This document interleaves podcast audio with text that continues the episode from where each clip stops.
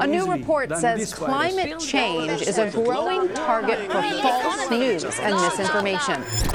Sporo dzieje się w debacie publicznej. Dużo mówimy, stawiamy wiele tez.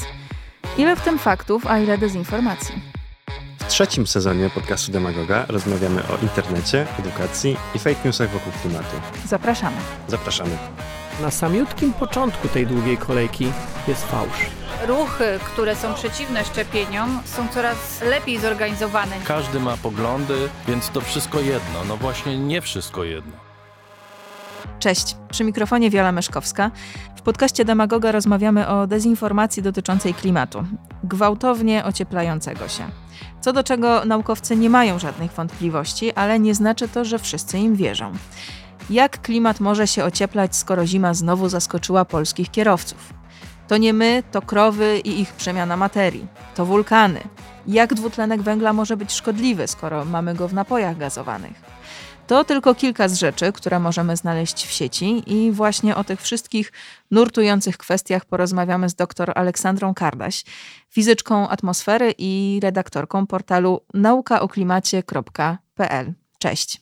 Dzień dobry. Tych kwestii trochę jest, jeśli chodzi o klimat, więc może na dobry początek, tak żeby powiedzieć to raz na zawsze. Dlaczego jesteśmy pewni, że to my jesteśmy odpowiedzialni za ocieplenie klimatu? Na podstawie jakich badań to wiemy? No nie jest to prosta kwestia, ponieważ musimy tutaj odpowiedzieć na dwa pytania. Po pierwsze, skąd wiemy, że to wzrost koncentracji gazów cieplarnianych, czyli dwutlenku węgla, metanu, podtlenku azotu i innych, doprowadził do globalnego ocieplenia.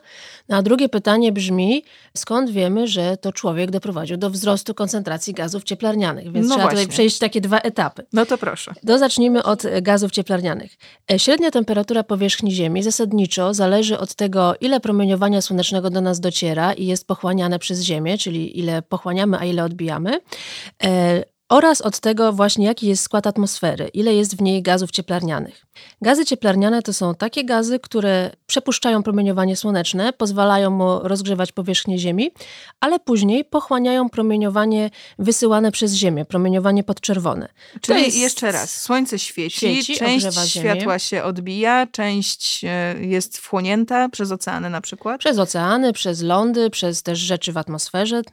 Część z tej energii jest oczywiście przechowywana na Ziemi, ale część jest wypromieniowywana w kosmos. Gdy, gdyby nie była, to średnia temperatura powierzchni Ziemi bardzo szybko by rosła. Obecnie mamy do czynienia ze wzrostem średniej temperatury Ziemi, ale on jest taki powiedzmy stosunkowo powolny, bo około z jednego stopnia Celsjusza na 100 lat, chociaż to jest z drugiej strony szybko, jeśli porównamy to, co się działo z klimatem w przeszłości. I dlaczego temperatura na powierzchni Ziemi rośnie? Dlatego, że coraz więcej energii jest zatrzymywane w atmosferze. Jest to związane z wzrostem koncentracji gazów cieplarnianych. Wiemy, że to one odpowiadają za to ocieplenie, dlatego że drugi podejrzany, Słońce, tutaj się nie sprawdza. Mamy pomiary aktywności słonecznej, wiemy ile promieniowania dostajemy od Słońca i wiemy, że akurat aktywność słoneczna zmienia się bardzo słabo, a jeżeli popatrzymy na ostatnie dekady, to akurat spada, więc mamy coraz mniej promieniowania słonecznego, a temperatura rośnie, więc ten czynnik musi być inny. Tym sposobem możemy sobie teraz odhaczyć to jedną z takich najpopularniejszych dezinformacji, że to zwiększona aktywność Słońca. Nie, to nie jest zwiększona aktywność Słońca. Więc te gazy cieplarniane, one tam robią taką powłoczkę Można sobie to tak wyobrazić. Gazy cieplarniane robią taką powłoczkę, one zawsze jakaś ilość gazów cieplarnianych w naszej atmosferze była. Natomiast teraz ich przybywa i ta powłoczka robi się taka coraz bardziej szczelna.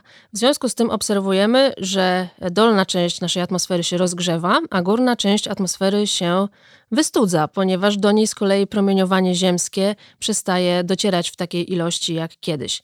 To jest efekt, który został już przewidziany, opisany kilkadziesiąt lat temu, między innymi przez naszego zeszłorocznego noblistę Shukuro Manabe.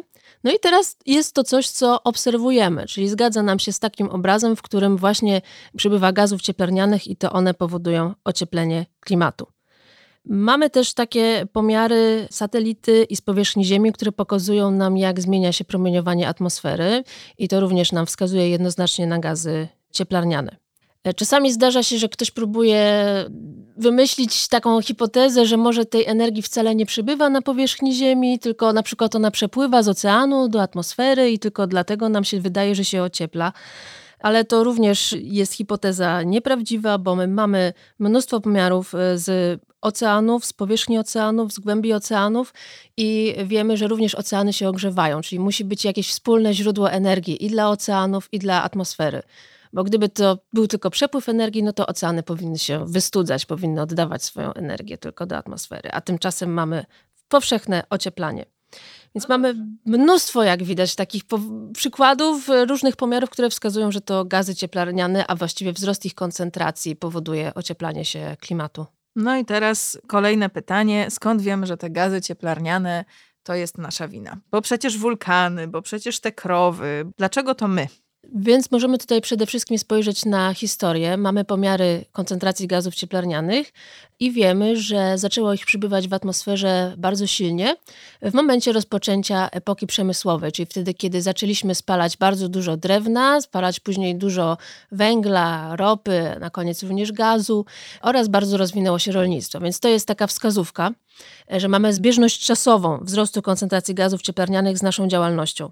Ale oczywiście do, taka korelacja czasowa to jeszcze nie jest y, przesądzający tak jest. argument. Tak? Nie jest. Więc możemy spojrzeć na inne fakty. Wiemy, ile najważniejszym gazem cieplarnianym, który odpowiada za globalne ocieplenie, jest dwutlenek węgla. I jest akurat bardzo łatwo ustalić, ile dwutlenku węgla ludzie wprowadzają do atmosfery, ponieważ to się dzieje przede wszystkim poprzez spalanie paliw kopalnych, a bardzo łatwo jest po pierwsze sprawdzić w statystykach różnych gospodarczych, ile, ile paliw kopalnych się wydobywa, czyli węgla, ropy, gazu i ile się zużywa rocznie. To jest taki bardzo podstawowy wskaźnik w ekonomii. Wszyscy to śledzą od, e, od, od nie ma od początku rewolucji przemysłowej. I łatwo jest też sprawdzić, ile dwutlenku węgla powoduje spalenie kilograma węgla, litra ropy, litra gazu. Tak? To jest znowu coś, co jest łatwo sprawdzić w laboratorium, więc e, wiemy, ile tego dwutlenku węgla e, produkujemy.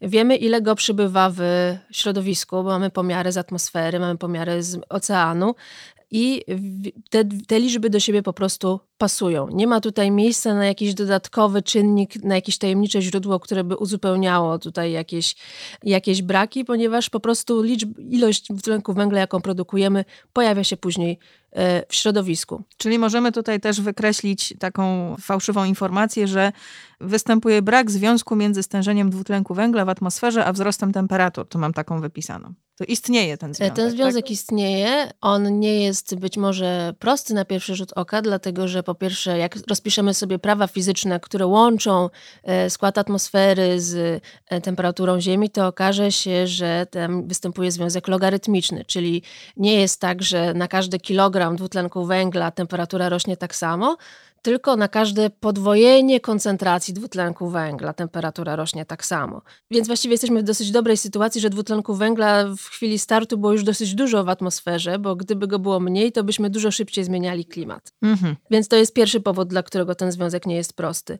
Drugi e, powód jest taki, że Ziemia zawsze reaguje z pewnym opóźnieniem. To nie jest tak, że my wstrzykujemy dwutlenek węgla i natychmiast mamy taką temperaturę już, jaka powinna być przy tej koncentracji.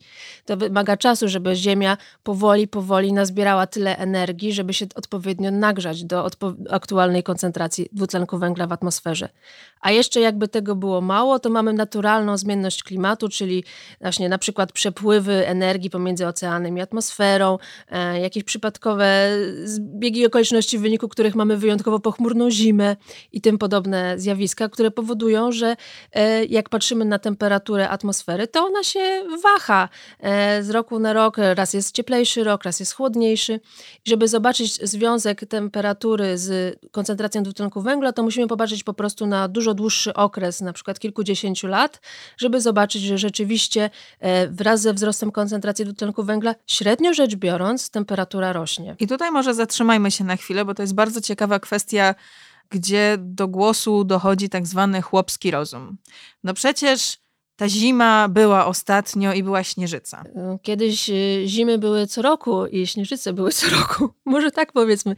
E, zwróćmy uwagę, że nam się bardzo zmieniła e, perspektywa. E, to, co nam się dzisiaj wydaje wielkim atakiem zimy i po prostu zimą stulecia, to kilkadziesiąt lat temu było no, zupełnie normalne, typowe zjawisko. Jeżeli ja w tym roku usłyszałam, że, że mamy wreszcie powrót zimy, bo przez jeden dzień była temperatura na minusie albo może nawet minus 8 stopni w jakiejś części Polski, no to samo to już świadczy o tym, jak się zmieniło nasze, nasze spojrzenie na klimat, razem ze zmianą klimatu zresztą. Widać, że pomiędzy kolejnymi dziesięcioleciami mamy wzrosty średniej temperatury i właśnie te zjawiska takie typowo zimowe są u nas coraz rzadsze. One mogą się oczywiście wciąż pojawiać one się wciąż będą pojawiać. One się mogą nawet pojawiać późną wiosną, co jest nawet coraz bardziej prawdopodobne. Takie rozjechanie się pewne pór roku i takie ataki zimy mogą się wciąż zdarzać. Natomiast średnia temperatura powierzchni Ziemi globalnie rzecz biorąc rośnie, bo kiedy mówimy o globalnym ociepleniu, to musimy patrzeć na globalną średnią temperaturę, a nie zimę tego roku w Polsce. Polsce. No właśnie, bo śnieżyca jest na święta, ale wielkanocne. Ale te zmiany klimatyczne zupełnie inaczej wyglądają w różnych częściach świata. Dla każdego miejsca na świecie ten parametr, który jest jakby kluczowy dla dobrostanu ludzi, którzy tam mieszkają, czy dla in stanu infrastruktury, jest y, inny. Rzeczywiście są miejsca na świecie, w których zmiana klimatu i jej skutki y, stają, rastają szybciej i takie, w których nastają wolniej. Na przykład takim miejscem, w którym bardzo szybko mamy bardzo szybki wzrost temperatur są okolice bieguna północnego. Tam mamy bardzo szybki zanik lodu morskiego, ale tam też na samym biegunie mieszka niewielu ludzi. No, ale też w okolicach z kolei tych e, koła podbiegunowego ci ludzie już mieszkają i doświadczają takich e, zjawisk jak rozmarzanie wieloletniej zmarzliny co nam się może wydawać mało interesującym skutkiem. Była ziemia, jest ziemia, ale ta ziemia była skuta lodem, była taka twarda, a teraz ona w miejscach zamienia się e, co roku w błoto. I w związku z tym na przykład budynki, które są zbudowane na takiej wieloletniej zmarzlinie, podlegają jakimś katastrofom e, budowlanym. Kawałki lądu odrywają się i wpadają do, e, do oceanu, więc już nam na, na dalekiej północy skutki zmiany klimatu są zdecydowanie odczuwalne. Przestaje być możliwe poleganie na lodzie morskim jako na czymś, po czym się jeździ zimą. Od czego ludzie zależą, do tego byli przystosowani, przygotowani i przyzwyczajeni, że zimą mogą dotrzeć dokądś, jadąc po lodzie. A teraz to jest coraz częściej niemożliwe, albo możliwe jest tylko przez krótszy okres w ciągu, w ciągu zimy ale zmiana klimatu dotyka także rejony tropikalne. Tam mamy co prawda zmianę klimatu zachodzącą wolniej, ale tam z kolei ludzie już od dawna żyli na takiej e, granicy. Tam po prostu niewiele trzeba e, wzrostu temperatury, żeby nagle się okazywało, że w ciągu roku mamy kilka dni, podczas których e, przeżycie zależy od dostępu do klimatyzacji. Więc tam zmiana klimatu zachodzi może wolniej w niektórych miejscach, jeśli chodzi o wzrost temperatury, ale już jesteśmy blisko granicy. Inne mamy parametry, nie tylko temperaturowe. E, bardzo ważnym parametrem jest dostępność wody. I tutaj, jeśli chodzi o to, jak zmieniają się opady na świecie, to nie jest tak, że wszędzie one na przykład rosną. Jest tak, że w związku ze zmianą klimatu e, opadów przybywa w niektórych regionach, zwykle w tych, w których opada, opadów było już bardzo dużo a ubywa tam, gdzie już i tak było bardzo sucho.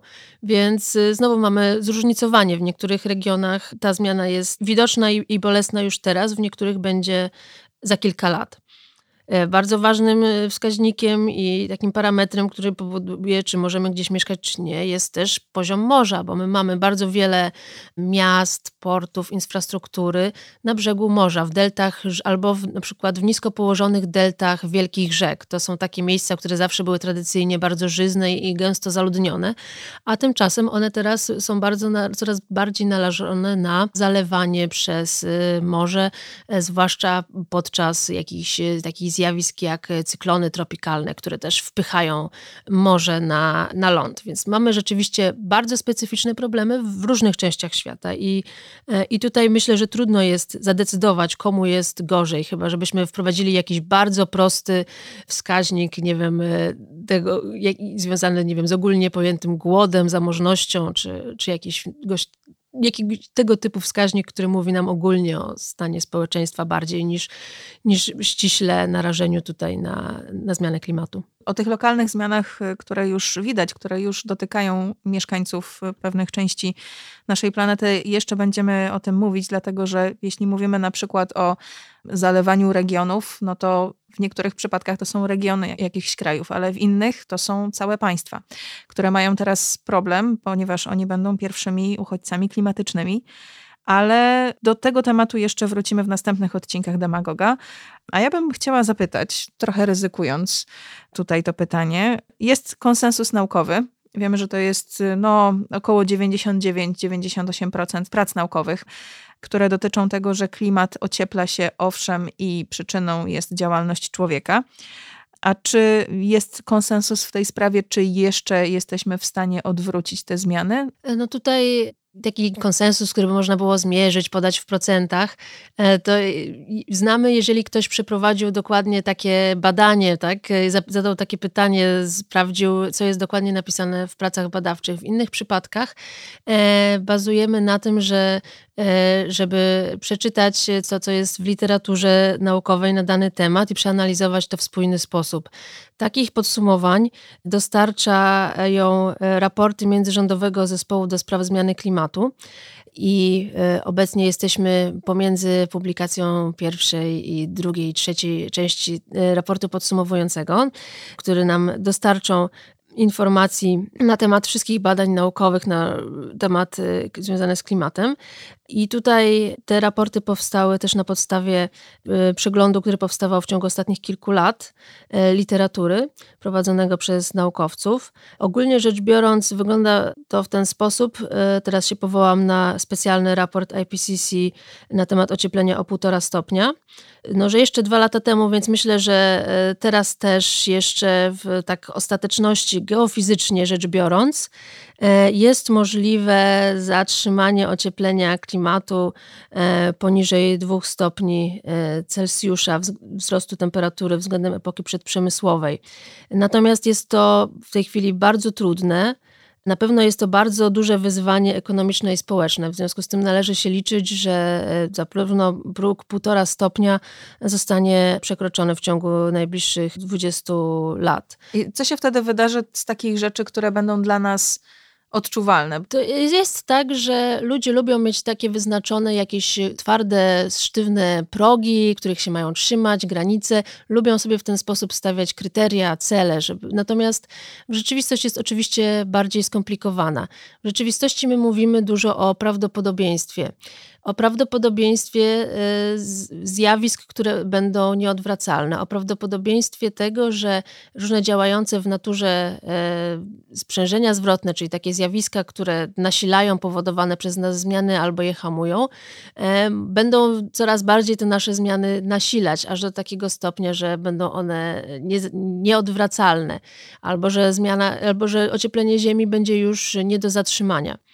No i e, prawdopodobieństwo, takich, że takich zjawisk będzie coraz więcej, że one będą coraz e, bardziej e, poważne i rośnie im bardziej rośnie temperatura. Z każdym ułamkiem stopnia prawdopodobieństwo, że zmiana klimatu stanie się niepowstrzymana, rośnie. No i rzeczywiście, jeżeli popatrzymy na to, na stan ekosystemów, na wzrost poziomu morza, to wzrost temperatury powyżej 1,5 stopnia względem epoki przedprzemysłowej, oznacza, że prawdopodobieństwo przekroczenia takich punktów krytycznych znacząco rośnie, ale jeszcze bardziej wzrasta, kiedy przekroczymy następnie dwa stopnie jakby właśnie, jak właśnie pokazał e, raport, e, specjalny raport IPCC o ciepleniu o półtora stopnia, ta różnica e, pół stopnia jest bardzo znacząca i to prawdopodobieństwo naprawdę istotnie rośnie powyżej dwóch stopni i rośnie zagrożenie na przykład dla raw koralowych, dla różnych przybrzeżnych ekosystemów, ale nie tylko, dla zaopatrzenia w wodę, dla zaopatrzenia w żywność i tym dalej i tym podobne. Więc więc po prostu im bardziej rośnie temperatura, tym bardziej poważne jest zagrożenie. No i dwa stopnie jest uważane za taką, za taką granicę, powyżej której no, prawdopodobieństwo y, drastycznych zdarzeń rośnie bardzo, natomiast półtora stopnia to jest granica, powyżej której mamy do czynienia już ze wzrostem poziomu morza, który zagrozi wielu, y, wielu nisko położonym krajom, więc stąd się półtora stopnia pojawiło. Wspomniałaś o tym, że w pewnym momencie te zmiany będą już nie do zatrzymania i, i, i myślę, że tutaj możemy znowu podjąć, wrócić do tego tematu mechanizmu, jak się to dzieje. Powiedziałaś o tym, że Ziemia się nagrzewa, ale ona to robi stopniowo i stopniowo też nie od razu widać wszystkie konsekwencje tego właśnie. E, I jest taki moment, na tyle, na ile ja to rozumiem, że w pewnym momencie, w pewnym punkcie ona zacznie jakby oddawać to ciepło, tak? W ten sposób. Ziemia że... oddaje całe, ciepło cały czas i oddaje go coraz więcej, natomiast wciąż oddaje go mniej niż pochłania aktualnie. I stąd mamy Tak. dodatni bilans i wzrost średniej temperatury. Czyli w pewnym momencie Ziemia zacznie bardziej oddawać to skumulowane ciepło i wtedy już te zmiany będą nie, nie do zatrzymania. E, nie, to nie polega na tym. Polega na tym, że e, mamy zjawiska w przyrodzie, które powodują, że Ziemia ociepla się szybciej lub bardziej. Na przykład, jeżeli e, rozmarza nam wieloletnia zmarzlina, dlatego że powodujemy, że robi się coraz cieplej, materia, która jest tam zgromadzona, zaczyna być rozkładana przez bakterie i mamy emisje dodatkowe dwutlenku węgla. Również mamy emisję metanu z tej rozmarzającej wieloletniej zmarzliny. Metan tam już czasami jest uwięziony, a czasami zaczyna się na nowo rozkład materii. Więc wieloletnia zmarzlina jest takim przykładem, że mamy możliwość uruchomienia dodatkowych emisji gazów cieplarnianych. Tak? Ocieplenie powodujemy i stąd mamy dodatkowe emisje gazów cieplarnianych, stąd mamy silniejsze ocieplenie. To jest takie zjawisko, które nazywamy sprzężeniem zwrotnym, które nasila zmianę, którą my wprowadziliśmy. Innym bardzo ważnym przykładem jest to, co się dzieje w okolicach bieguna północnego. Już mówiłam, że to jest miejsce, które się ogrzewa najszybciej na Ziemi, a jest to związane z tym, że kiedy my powodujemy przez wzrost gaz, koncentracji gazów cieplarnianych, że robi się coraz cieplej, to na biegunie robi się coraz mniej lodu. Lód morski to jest lód, który się unosi na powierzchni e, oceanu i on bardzo dobrze rozprasza promieniowanie słoneczne. Ale kiedy jego powierzchnia się zmniejsza, to zamiast tego lodu, który dobrze że odbija promieniowanie słoneczne, mamy wtedy powierzchnię wody, która dobrze pochłania promieniowanie słoneczne, czyli lepiej się nagrzewa. Czyli mamy miejsce, w którym jest y, im cieplej, tym mniej lodu, tym w takim razie robi się cieplej, bo więcej promieniowania słonecznego jest pochłaniane, w takim razie robi się mniej lodu, w takim razie robi się znowu cieplej, mniej lodu, cieplej, mniej lodu, cieplej, aż dochodzimy do momentu, w którym lód się całkowicie topi. Znowu, to jest takie zjawisko, które nasila spowodowaną przez nas zmianę. I im bardziej rośnie temperatura, tym więcej takich zjawisk uruchamiamy. Zjawisk, które sprzyjają dalszemu ocieplaniu się klimatu już bez naszego udziału, ale zjawisk, które nie zaistniałyby, gdybyśmy nie zapoczątkowali ocieplenia klimatu. I stąd bierze się ryzyko uruchomienia takich zmian, które będą niepowstrzymane. Przypomniała mi się jeszcze taka rozmowa, którą kiedyś przeprowadziłam z e, naukowczynią, która bada zmiany w Himalajach klimatyczne i też takie zjawisko czarnego śniegu. Chodziło o zanieczyszczenie powietrza i opowiadała mi o tym, że właśnie w związku z zanieczyszczeniami powietrza ten śnieg, te opady, śnieg robi się czarny, on już nie jest biały, przez to mniej odbija promieniowanie słoneczne, ponieważ jest czarny. Szybciej topnieje. Tak, e, zanieczyszczenie powietrza takimi e, związkami, które powodują, że właśnie lód, że śnieg jest czarny, ale też zanim opadną razem z tym śniegiem, to mamy w powietrzu coś również, co pochłania właśnie promieniowanie słoneczne. E, To są cząstki dymu, sadza.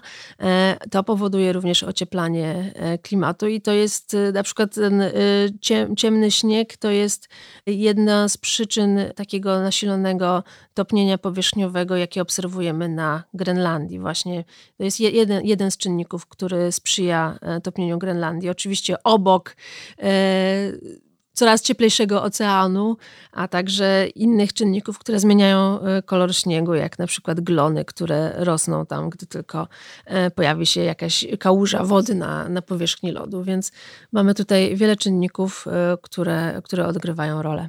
To daje nam taki obraz, że jest w tym temacie mnóstwo detali, o których my nie wiemy, bo mówi się zazwyczaj o tym temacie bardzo ogólnie. No i aż chciałoby się, żeby było jakieś proste rozwiązanie na to wszystko. I tych prostych rozwiązań możemy szukać właśnie w dezinformacji, która krąży w internecie. Dlaczego nie możemy powiedzieć, że to wszystko wina wulkanów? No akurat tutaj jest y, krótka piłka. Wulkany w ciągu roku emitują ponad 100 razy mniej dwutlenku węgla niż ludzie. I mówię tutaj o wszystkich y, wulkanach świata. I tak to uwzględnia również y, erupcje takie, które powodują, że zatrzymujemy ruch lotniczy. Podczas takich erupcji mamy bardzo dużo popiołu i aerozolów jakichś takich siarczanowych na, emitowanych do atmosfery, natomiast dwutlenku węgla z tego jest niedużo. E, no i niestety wulkany tutaj e, pozostają za nami grubo w tyle, więc mamy dzięki pracy wulkanologów informacje na temat tego, ile dwutlenku węgla z wulkanów się wydobywa i są to małe ilości. Na waszej stronie mm, naukaoklimacie.pl pojawiło się takie bardzo ciekawe zdanie, pytanie w zasadzie. Jak dwutlenek węgla może być szkodliwy, skoro jest w napojach gazowanych? No, to było jedno z stwierdzeń, które uczestniczyły w plebiscycie na klimatyczną bzdurę roku wiele lat temu. No, trzeba zwrócić uwagę na to, że dwutlenek węgla ma bardzo ważne funkcje w przyrodzie i w niewielkich ilościach absolutnie nie jest niebezpieczny dla człowieka. Roślinki Natomiast lubią Roślinki lubią dwutlenek węgla. węgla. Jest bardzo potrzebny i dlatego pewna ilość dwutlenku węgla jest dla naszej atmosfery zbawienna, powoduje, że mamy e, bardzo miłą temperaturę na powierzchni Ziemi i tak dalej i tym podobne. Natomiast to, co nam przeszkadza, to jest wzrost koncentracji dwutlenku węgla, ponieważ jest to gaz cieplarniany i kiedy takiego gazu w atmosferze przybywa, to rośnie średnia temperatura powierzchni Ziemi. A to Więc już chodzi nie jest o dobre. oddziaływanie po prostu promieniowania z takim gazem, e, a nie oddziaływania tego gazu na nasze organizmy. I dlatego patrzymy na niego z pewnymi obawami. No ale bez obaw już możemy patrzeć na napoje gazowane, jak rozumiem. Przynajmniej jeśli chodzi o dwutlenek węgla, bo jeśli chodzi o zawartość cukru, to jest zupełnie inna historia. Przejdźmy do źródła dezinformacji, która, która tutaj została zacytowana. Porozmawiajmy o tym jednym procencie prac naukowych, które traktują o tym, że zmiany klimatyczne nie są spowodowane przez człowieka. Jak wygląda ta scena naukowa denialistów klimatycznych, bo tak się ich nazywa właśnie. Kilka lat temu było takie e, badanie, taki projekt badawczy Benestada i innych, e, w ramach którego naukowcy zajmujący się klimatem e, zabrali się właśnie za te wtedy 3%, za takie jakieś pojedyncze prace, które, z których miałoby wynikać, że to nie człowiek powoduje globalne ocieplenie. I naukowcy spróbowali powtórzyć obliczenia, które tam były, sprawdzić w ogóle podstawy jakichś hipotez i okazało się, że te prace zawierają bardzo podstawowe błędy często. W ogóle jest to taki dosyć rzeczywiście wspólna cecha wielu prac, które wydaje się, że miałyby podważać te podstawowe ustalenia nauki, że e, one powstają na podstawie taki, czegoś, co e, profesor Marcin Napiórkowski nazywa majsterkowaniem. To znaczy, bierzemy jakieś fakty, e, coś, co nie, nie wnikamy za bardzo głęboko w, w, to, jak działa klimat. E, bierzemy kilka rzeczy, które może nawet są prawdziwe, łączymy je w jakiś sposób, e, tworzymy jakieś korelacje, e, które nie mają, w których nie mamy żadnego, żadnej podbudowy fizycznej, tylko mówimy, że to, to coś się z czymś koreluje, no to pewnie jedno z drugiego wynika. E, I tym podobnym zabiegi typu wybieranie do, przykładów, które nam pasują do naszej tezy, e, wybieranie sobie tylko części praw fizycznych albo tylko części cech e, naszej planety, na przykład uznawanie, że można całą atmosferę potraktować jako powłoczkę o jednolitej temperaturze, co jest bardzo uproszczonym podejściem, które może się sprawdzić, jak robimy zadanie na, pierwszym, na pierwszych ćwiczeniach, na studiach, ale nie kiedy chcemy naprawdę modelować klimat. E, budujemy całe takie wielkie gmachy e, teorii, która miałaby opisywać klimat i która może nawet jakoś działa w takim sensie, że z jednych rzeczy wynikają rzeczywiście te drugie rzeczy, ale ponieważ założenia są mylne, niepełne, to nie uzyskujemy czegoś, co naprawdę opisywałoby to, jak działa klimat. Z takich błędnych założeń wysuwamy prawidłowo i logicznie błędne wnioski, niestety. E, I w ten sposób powstaje, e, powstają często różne całkiem skomplikowane opisy tego, jak miałby działać e, klimat, a w rzeczywistości te opisy po prostu nie zgadzają się z wiedzą na temat fizyki, z wiedzą na temat geofizyki, z wiedzą na temat chemii i w ogóle z wiedzą z różnych dziedzin. Istnieje też takie, przynajmniej ja zetknęłam się z takimi założeniami, że naukowcy zmieniają zdanie na temat tego, co jest powodem e, zmian klimatycznych. Od kiedy my wiemy, że to człowiek ma na to wpływ? Pewnie zależy od, tutaj odpowiedź od tego, kogo, kto to jesteśmy my. E, już w XIX wieku było wiadomo, że wzrost koncentracji gazów cieplarnianych może doprowadzić do ocieplenia klimatu, albo że prawdopodobnie do tego doprowadzi. Tak? To wynikało z praw fizyki, które wtedy były znane już, to wynikało z pomiarów własności gazów cieplarnianych, które już wtedy przeprowadzono. Więc już wtedy się tego spodziewano. Natomiast kto to był? No to było kilka osób de facto na świecie, które się tym zajmowały albo przeczytały na ten temat e, te pierwsze opracowania. Więc trudno powiedzieć, żebyśmy to byli my jako cała ludzkość, chociaż z drugiej strony nasi wiedza już istniała rzeczywiście. Też e, już e, na, w pierwszej połowie XX wieku pojawiła się pierwsza praca Gaja Kaldendara, z której wynikało, że już obserwujemy już się da zauważyć wzrost średniej temperatury towarzyszący wzrostowi koncentracji gazów cieplarnianych. Więc znowu już było, ktoś już wiedział, już było, była taka wskazówka. Można znaleźć wycinki prasowe z tego, e, z, z tego okresu, w którym takie informacje znajdziemy. Tak bardziej na serio zaczęto się tym zajmować jednak w drugiej połowie XX wieku. E, w 1965 roku pojawił się taki raport dla prezydenta Stanów Zjednoczonych, w którym naukowcy opisywali różne zagrożenia środowiskowe i między innymi wymieniali spodziewany wzrost temperatury w odpowiedzi na wzrost koncentracji gazów cieplarnianych. No w latach 80. to już było dosyć oczywiste. O tym zaczęło to się, zaczęto mówić głośno już na takim forum nie tylko nie wiem, Senatu Stanów Zjednoczonych, czy tylko po prostu międzynarodowym. To już była ustalona, dosyć y, dobrze znana wtedy wiedza i od tego czasu nasza pewność i przekonanie co do tego, że mamy do czynienia z globalnym ociepleniem powodowanym przez człowieka, no już tylko, tylko rośnie. Więc to jest długa historia. To jest historia, w której nasza pewność co do, co do faktów rośnie, między innymi dlatego, że mamy coraz więcej pomiarów. Zmiana klimatu jest też coraz bardziej oczywista, emisje są coraz większe, więc wszystko się tutaj układa w spójny, w spójny obraz. To jest taka wiedza, którą no, trzeba mieć e, pewien, pewną podstawę już do tego, żeby dostrzec, dlaczego właśnie te, nie te wulkany, te złożoność, jeśli chodzi o klimat, że klimat to nie to samo co pogoda.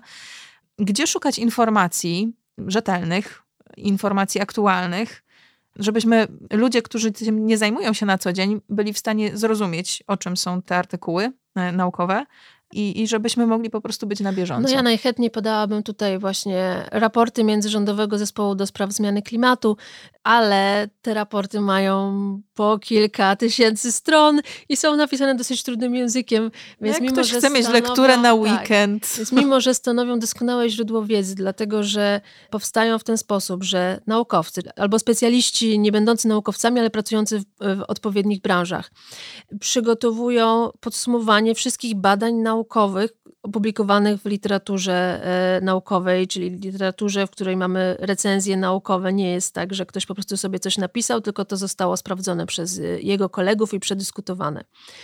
I oni przygotowują takie podsumowanie, podają kolejne fakty, ustalenie na kolejne tematy, czy rośnie poziom morza, o ile rośnie, o ile wzrósł, jak to się zmienia. I do każdego, do każdej liczby podają przedział niepewności e, i jeszcze podają informacje, z jaką pewnością możemy coś stwierdzić, czyli czy mamy na ten temat dużo dowodów i one są zgodne, czy na konkretny temat tych dowodów jeszcze jest mało, albo może są rozbieżne. Więc wszystkie takie informacje, one są zebrane w raportach e, Międzyrządowego Zespołu do Spraw Zmiany Klimatu bardzo rzetelnie. To jest coś, czego indywidualny człowiek nie byłby w stanie zrobić. No, ale, ale właśnie, powiedzmy, że nie mam tego trudno. weekendu na przeczytanie tysiąca stron tak, raportu tak. rządowego, to wtedy gdzie i co? To choć, zacznijmy chociaż do podsumowania dla decydentów. To jest e, takie streszczenie, ono jest trochę prost, e, prostsze i, i bardziej e, z, z, no, skrócone. Ale jeżeli to wciąż jest za dużo, albo chcemy po prostu dowiedzieć się, jak działają jakieś mechanizmy no to po prostu warto zajrzeć do podręczników na temat e, działania klimatu. Tu mamy podręczniki o różnym stopniu zaawansowania. Jeśli chodzi o te dostępne po polsku, to ja oczywiście polecę podręcznik e, Nauka o klimacie, który przygotowałam razem z moimi kolegami Szymonem Malinowskim i Marcinem Popkiewiczem. I ten e, podręcznik przeprowadzi nas przez takie fizyczne podstawy działania klimatu, opowie trochę o historii klimatu, a także o tym, czego spodziewamy się w przyszłości. Jeżeli chcemy takiego bardzo podstawowego wprowadzenia szerokiego i interdyscyplinarnego do problemu zmiany klimatu, to z kolei e, polecę Klimatyczne ABC. To jest podręcznik przygotowany przez wydawnictwa Uniwersytetu Warszawskiego pod redakcją dr Magdaleny Budziszewskiej, Zbigniewa Bogdanowicza i, i moją też. Jest to podręcznik dostępny w wersji elektronicznej bezpłatnie i on zawiera takie naprawdę e, przekrojowe spojrzenie i od strony fizyki, i od strony biologii, i od strony ekonomii i nauk społecznych ogólnie na temat klimatu. I może, żeby tak nie tylko polecać swoje podręczniki czy swoje książki, to wspomnę też o książce profesora Dawida Archera Zrozumieć globalne ocieplenie, zrozumieć e, prognozę i to jest też bardzo fajny, mm, przystępny podręcznik na temat zmiany klimatu, na temat tego w ogóle, jak klimat działa. Jakieś filmy dokumentalne? Filmy dokumentalne. No to zależy, co nas interesuje tutaj. Ja chyba poleciłabym e, film Thin Ice, czyli cienki lód. On jest dostępny również obecnie w internecie. Można obejrzeć e, bezpłatnie wersję angielską. Jeśli chce się mieć polskie napisy, to już trzeba dokonać wypożyczenia. Natomiast jest to bardzo fajny film, nakręcony kilka lat temu przez geologa Simona e, Lamba, którym przedstawione jest i to bardzo prosto, jak klimat działa, skąd się bierze wzrost średniej temperatury powierzchni Ziemi, i przede wszystkim to, jak to badamy. Jest taka podróż przez cały świat, y, na biegun południowy, ale też do serca Wielkiej Brytanii. Spotykamy naukowców różnych dziedzin, którzy nam opowiadają o tym, jak pracują, skąd wiedzą, jak klimat się zmieniał w przeszłości, skąd wiedzą, jak klimat się zmienia teraz i dlaczego. Ja jeszcze jeden film polecę. Ścigając arktyczny lód, Chasing Ice, który pokazywał, jak cofają się lodowce. Jest co oglądać, jest co czytać na pewno. Bardzo dziękuję. Również dziękuję. E, rozmawialiśmy z dr Aleksandrą Kardaś, fizyczką atmosfery i redaktorką portalu naukaoklimacie.pl, gdzie oczywiście też te aktualne, rzetelne informacje na temat e, klimatu można znaleźć. I to już wszystko w tym odcinku podcastu Demagoga. Zapraszamy oczywiście na naszą stronę internetową demagog.org.pl i można też znaleźć nas w mediach społecznościowych na Instagramie, Twitterze i na Facebooku. Do usłyszenia. Słuchaliście podcastu Demagoga realizowanego przez Sounds and Stories. Więcej informacji o naszej pracy znajdziecie na stronie demagog.org.pl i w naszych mediach społecznościowych na Facebooku, Instagramie i Twitterze. Do usłyszenia.